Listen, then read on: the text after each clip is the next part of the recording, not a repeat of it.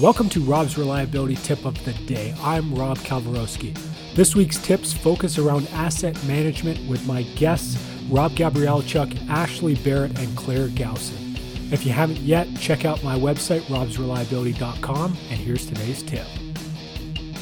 It's sometimes hard to, uh, to, to, to assign that value in, in absolute terms, but actually, it's all part of a, an ongoing um, endeavor to actually make the best decisions around assets. And so for me, you know, I guess I work in infrastructure, so it's around um, large investments of people, processes, and technology to make things happen.